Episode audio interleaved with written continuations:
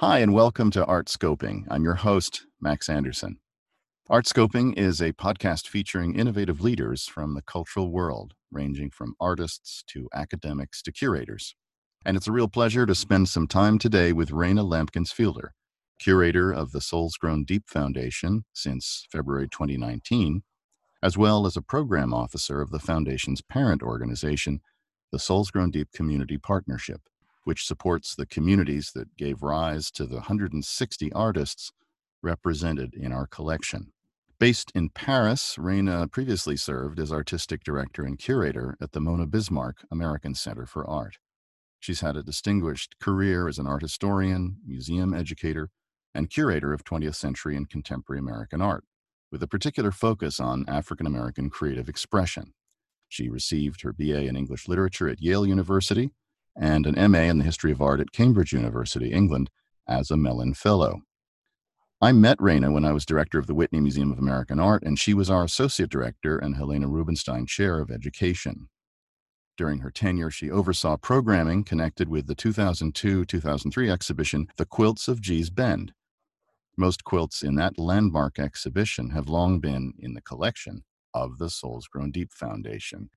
Welcome, Raina. Our listeners should know that we work together at Souls Grown Deep, but we'll try not to spend this half hour complimenting each other. Well, I, wouldn't it be wonderful, actually, uh, if that was how all conversations began? Yeah, in these in these times, I have a confession to make, which is I have an accompaniment in this little studio with me, which is a chihuahua on my lap as yes! a function of the fact that my daughter's still asleep. So I'm taping with Carlos uh, joining us. So you'll hear occasional sighs or beginning to snore, and I'll do my best to modulate that. Well, very nice. I hope to entertain him. Thank you. Well, to start with, Raina, you're in Paris and France is handling the pandemic very differently from the US. Give us a sense of how your life has changed over the last few weeks. Yes, well, in fact, with the coronavirus, everything is changing for everyone. And so, if you'd asked me this question yesterday, the answer would be a little bit different, as would yours about how we're handling it. Here in France, there really wasn't a suggestion about going outside. The lockdown, when it finally hit, was quite unquestioning. So that is, there's not this moment of hesitation or waffling of whether or not I should be out or stay in. Uh, we are very much inside. When I am looking at what is happening in the US, and also people here in Paris are, are, are looking at the response because uh, so many people have colleagues or friends or family in the United States. There is a little bit of an kind of an incredulity about how some things are being handled. The main problems being uh, sort of a lack of health care for all and job security, and they're so kind of cruelly linked. That's one of the biggest differences uh, in how we're handling it here, in that because there already is a certain foundation of security, there's a, one can approach it with more kind of certainty that one can stay in their apartments and there is something, there is a foundational support available to you already, regardless of a, a moment of crisis. So it allows you to actually stay at home with more security and in more comfort because you're less you're less in the state of additional panic on top of the panic, which is can I afford healthcare? Can I have access to it? Will I have a job? Am I going to lose my home? And your head of state isn't second guessing scientific examination of the crisis. Um, no, he is not, because that doesn't make a lot of sense to do at this moment. yeah. Well, I'm not wearing a mask right now, but I, I will be when I take the dog out for a walk. So Well good. I'm I'm very glad that you are not following certain advice and wearing that mask. Right. Turning to museums, they are struggling now, not just because they're closed to the public, but because most of them are operating facilities that have grown in size and in cost significantly. Grow or die seemed to be the mantra of the last generation. So when museum doors begin to reopen, do you think that audience participation is going to resume as before? Will the pandemic force a rethink? Well, I believe that the pandemic is going to force us to rethink not only success, but all aspects of life and how we move and how we operate. Certainly, with museums' desire to grow exponentially and that being a sort of barometer of success, we can't really think in the same way anymore when it's a, when you are basing success on a blockbuster and a kind of funhouse numbers when we come out of this hibernation of course there will be some moments where we have to reassess literally how we are physically in space with others. I can imagine that there will be some time uh, where we will perhaps be a little bit reluctant to be in larger crowds, that this idea of being close to each other because of all of these sort of social distancing regulations now that are in place, it will be an interesting thing to come back to being, to approaching people. And in that way, approaching institutions that are about audience interaction, works of art, and public spaces and social spaces. But perhaps that isn't necessarily the worst thing in the world. Perhaps we now need to begin to think a little bit more about our common goals and where we are situated. I don't think that it will make museums necessarily less international, but perhaps we should acknowledge our surrounding community and dive into that because the locals are also incredibly diverse where, where they come from, socioeconomically diverse, racially diverse. They are coming from a number of different viewpoints. And perhaps we can begin to acknowledge that a little bit more. We can acknowledge that really special, intimate space between a viewer and a work of art. In a way, perhaps this can also allow museums to be driven less by huge numbers and massive crowds and more driven by content in France, a normal thing is kissing on the cheek a couple of times. Right. Yes. How does France resume a world in which kissing on the cheeks is no longer countenanced? That is definitely something that will be difficult for all of us here. It's interesting how people are responding to it now. When people would do the bise, when they uh, greet each other by, by kissing, it is always about a kind of movement towards each other and an embrace. And now you watch people if you when you go out into the streets to shop, there's this really interesting dance that people do, the kind of avoidance dance. It's actually quite beautiful if it weren't within such a horrific context. I think for the French, getting back to the bise, because that is just part of their spirit, I think they will be able to get there. I think for the entire planet, getting back to being social, which is just such a natural thing, is going to take a moment some hesitation. I think it will probably take more than just leaving our houses to then run into the arms of someone else. Well, let's back up. Tell us a bit about your background. Where did you grow up, Raina? I grew up in Pennsylvania, in Pittsburgh, and right outside of Pittsburgh, Pennsylvania, in Sewickley, and also in Indianapolis, Indiana.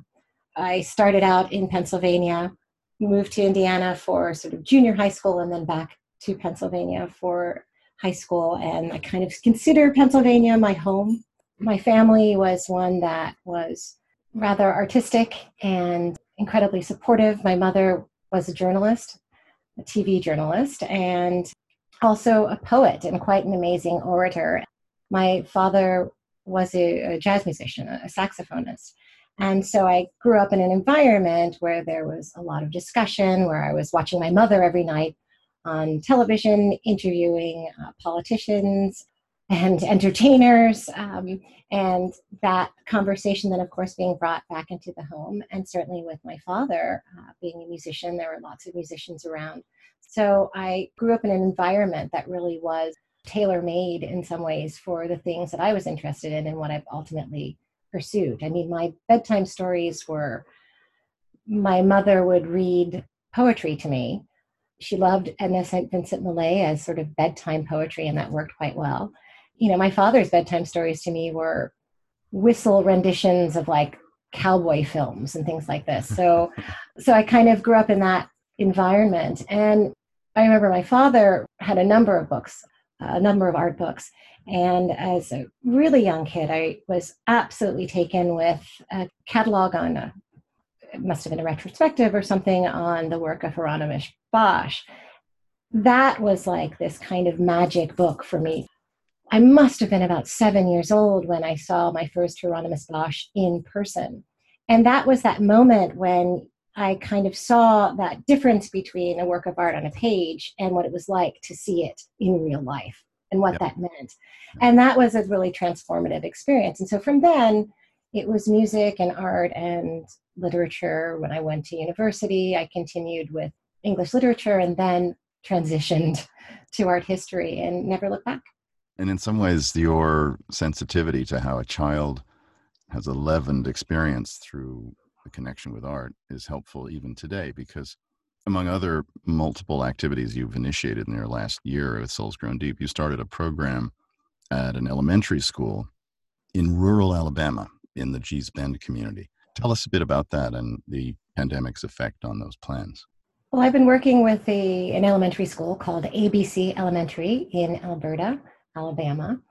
I've been working with them to have a partnership with VTS, which is the Visual Thinking Strategies organization. And their reason for being is to find ways to think and learn through visual arts and to really transform the way that we ask questions, that we think critically. So I'm forging a partnership between VTS and ABC through our community partnership program through Souls Grown Deep so that VTS educators can come into the school and work with the educators there to not only bring artworks to life, but to find ways of looking at those critically that can be applied to other subject areas.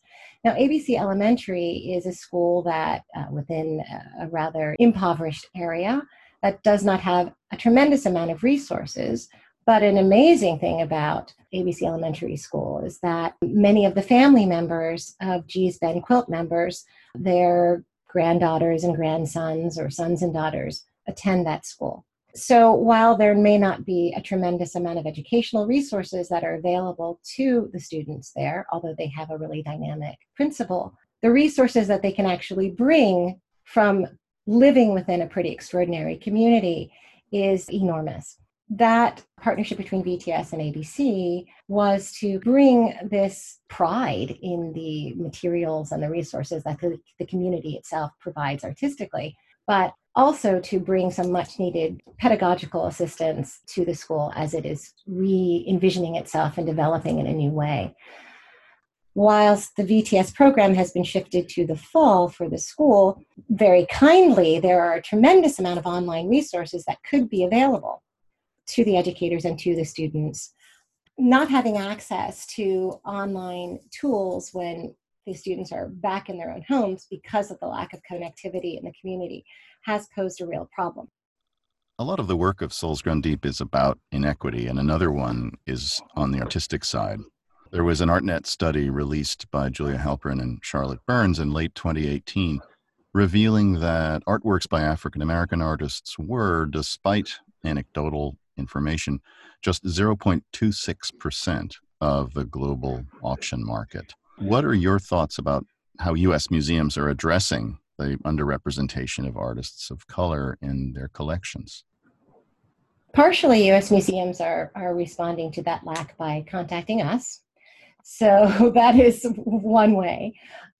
I think a lot of the US museums, as you mentioned, are trying to redress this lack of representation through a lot of temporary exhibitions, which on one hand are incredibly helpful. And yes, we are definitely seeing a greater representation of women, of artists of color. But at the same time, so many of these institutions are not, after the show is over, collecting these artists, including them within their permanent collections, so that we have that the audience so that the audience is really able to engage with these artists at times outside of a normal short exhibition season as well as curators and academics would have access to these artists. So while in a way it looks good it looks like there's a lot of activity uh, that there's a lot of representation of these artists on the walls the fact of the matter really is they are not really being collected one of the things that I am responsible for as curator for Souls Grown Deep is for placing artworks from our collection into the permanent collections of museums of note. And part of that is ensuring that not only are the works properly taken care of, but that they will be available to a larger public on the off season, i.e., all the time. In a sense, I'm acting more as a sort of activist curator than a more traditional curator because what one has to do with the collection transfer program, so much of it is about having conversations with curators, with directors, finding ways that the work that we hold fits within their story of American art or art writ large. I don't believe that I'm a voice for the artist because they have such profound and majestic voices themselves, but rather I'm just allowing institutions in a way to accept these artists, to understand that it's not a risk. It actually is honest and it's a, a truer story. It shouldn't be brave, actually. It shouldn't be brave to look at African American artists from the South and to consider them as being worthy of your collection. That shouldn't be a brave thing, mm-hmm. but one has to perhaps offer a little bit of assistance to mm-hmm. help through that process because everyone has a board or a collections committee. There are lots of different stories that people want to tell within their institutions. And how can we help them to perhaps enlarge in their story?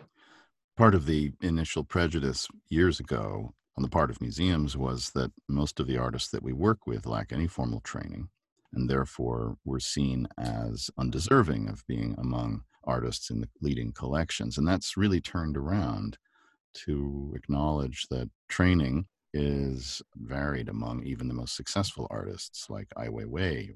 Is it still around? Is that prejudice still in evidence? Is it declining to the point where it's less relevant than ever? I think that prejudice is still around. I I think I don't think it's necessarily declining. I think there is an acceptance perhaps this isn't a spirit of inclusion, but one can include someone in the conversation who has not had, you know, formal art education.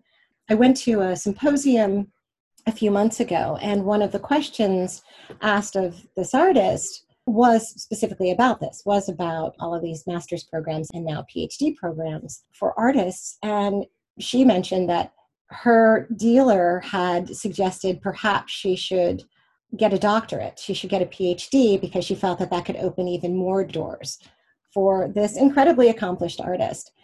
That need for, um, you know, that stamp of approval, that diploma, still has meaning, but I think we're becoming a little bit more open to the fact that it's not absolutely everything, and also acknowledging the fact that it is the art world that demands a certain sort of pedigree whereas we don't inquire necessarily of a novelist where he or she went to school.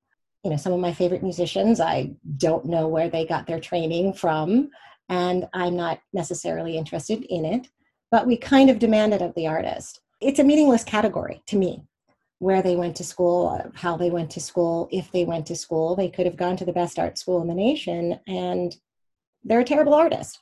So it doesn't necessarily mean everything. Raina, just back to how our process unfolds, even though museums have closed their doors to the public, we're still planning acquisitions with several museums, and you work closely with our director of collections, Scott Browning, in that planning. Give us a sense of how it's happening, how it's working, even in the face of the pandemic. So, the interest itself in acquiring work, that hasn't necessarily slowed down. Schedules, however, have been changed a bit. And as I like to refer to this time, this quarantine time, I call it quarantine. So that kind of means that everyone is processing, we're all processing our moment. So that has perhaps changed the conversations that we're having ever so slightly uh, with these institutions, but it hasn't lessened interest at all. Our board of directors has the responsibility of overseeing our activities. And our board chairman, Mary Margaret Pettway, is a third generation Gee's Bend quilt maker. You've spent ample time with her in Alabama. How would you summarize her aspirations for our community partnership, which you serve as a program officer? I think that her aspirations for the community partnership is the same aspiration that we all have at Souls Grown Deep, which is to look at the source of the disenfranchisement and help to, whether it be strengthen the infrastructure of it, to provide certain services or expertise, or to suggest other organizations with which to collaborate. The aspiration really is about partnering with communities, setting something in motion, and allowing it to shine, to really listen to the needs and desires and capabilities of the various communities that we are working with through the community partnership. At least for me, the aspiration is about acknowledging and enabling Raina, among your other duties, you lead our internship program, which places undergraduates in museums that have acquired artworks from us. Would you share an anecdote about how the program has had an impact on the lives of those involved? I am incredibly proud of our internship program. Um, I think all of us, or many of us within the art world, benefited from internship opportunities in the past. That is a gateway into museums, certainly into the art world. One of the things that I love about our internship program, one among many things, is the fact that we really are working with students, undergraduate students of color, who are coming from a variety of disciplines but are interested in the work of cultural institutions. One of our first interns, Achille Davies, who interned at the Philadelphia Museum of Art, she came into that internship as a sociology major, but with a curatorial sensibility. You know, in a very short time, she was the co curator of the Souls Grown Deep exhibition that was at the Philadelphia Museum. As important as it is to expand your network, to get professional development experience, it is equally important in encouraging self discovery for the intern you now have a sense of really what you want to do or what you don't want to do. It can become a much more nuanced conversation with yourself about what your future will be. Achille said that, you know, one of the things that was really important for her was that she was able to have a renewed appreciation of the South. She herself was raised in the South and then has spent time in Philadelphia and in the North, not assuming that her kind of curatorial lens would pivot back towards where she came from. For her, this curatorial movement, working with these artists, being in the museum, became something very personal. It became revelatory in a sense. It allowed her to not only expand her mind and what she was doing, but also to offer very particular insights into how the work was displayed, how it was communicated to the audience, and also that real having a real feeling about artistic production in the South again. One of the things we do do in our internship program is we take our interns on a trip to our facilities in Atlanta and on studio visits with some of our artists. And having that personal interaction with those artists as well you kind of realize that you're not just working with these incredible art objects but you're also upholding and communicating a community of artistic thought that is just now being understood. What's very rewarding for all of us from our board to our staff to our interns and to the museum colleagues we work with is this alloy of a recognition of artistic talent together with a social activist imperative. And that is so unusual in the art world. And it's part of what makes it distinctive to be in this organization. Well, I don't think we could be any other way. And I think that's important for everyone. I mean, somehow we begin to separate doing social good from participating in the art world. And that I find quite curious because it seems like the script has been rewritten. It was much more about sort of a, a sort of social interaction as opposed to this separate market world and everything else. And for us, because of just the nature, of the makeup of our artists in many respects, it would be almost irresponsible for us to not do both. Yeah, there's an interesting way that we look at the art world here in New York or in LA or other major art centers that artists and curators are often disaffected by what they conceive of as the the engine of capitalism that drives the art world.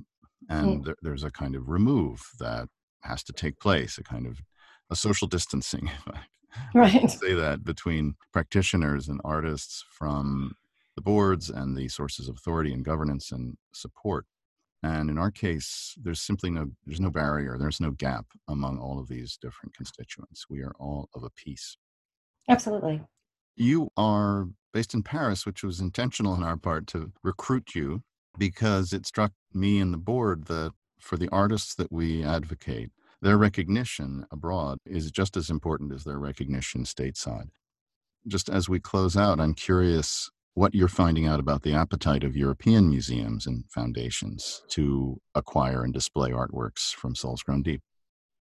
I have been absolutely encouraged by the response from our European colleagues here. It's very interesting. I mean, it's eh, their their understanding of our artists and of that region is still evolving, but in many ways, so is it in the United States. I think here in Europe, they have a slightly different take on our artists. And again, Europe itself is very diverse. So, how our artists are received in England is a slightly different reception than in France or elsewhere. By and large, however, I think they are looking at our artists as this tremendous discovery. And of course, they must be a part of the overall conversation when they're looking at American art. European institutions as well usually have a much closer relationship with the academy. So, scholarship and collecting and display are a little bit more linked here than they are in the States. So many of the institutions here are looking at our artists not as like these outliers, as some might think in the States, but more as part of an overall intellectual conversation that can take place. They're kind of already inserted for them into the canon and they're surprised that they haven't been a part of the canon. So they're much more flexible in what they are assuming is American artistic production. Our artists fit very much into their idea around sort of contemporary art or modern art or art coming from the United States. They're not as hung up on the self taught issue, particularly not in France, which kind of has art brut and it's very it gives self-taught its own kind of precious placement. So they're not as concerned with with that and i think in some ways they're much more interested in these artists that they haven't maybe seen before in real life and um, the conversations that can take place within that work. I'm so heartened by the fact that with many european european institutions they're looking at our artists as those artists telling a story in a different way a way that's more about abundance than about the impoverished environment in which they were creating the work. Raina, thank you for making time for this conversation. How can our listeners best follow what you're doing online? Everyone can certainly go to the Souls Grown Deep website, and there you can get a tremendous amount of information about all of our artists, uh, as well as the initiatives that we have in our foundation and community partnership areas. You can also join us on our Instagram page, which is at Souls Grown Deep Foundation. You can also follow some of my uh, professional and personal escapades at my Instagram, which is at Rainalf1, R A I N A L F 1. There will be some crossover between the Souls Grown Deep Instagram and my own, but certainly you can get a sense of where we're going. We're an incredibly active organization. So we're trotting about the world, not so much at the moment, but um, we certainly try to share that with everyone. Well, thank you so much, Raina, for making time. We'll look forward to following your escapades, but also your accomplishments as curator of the Souls Grown Deep Foundation and as program officer of the Souls Grown Deep Community Partnership. Until next time, this is Max Anderson of Art Scoping.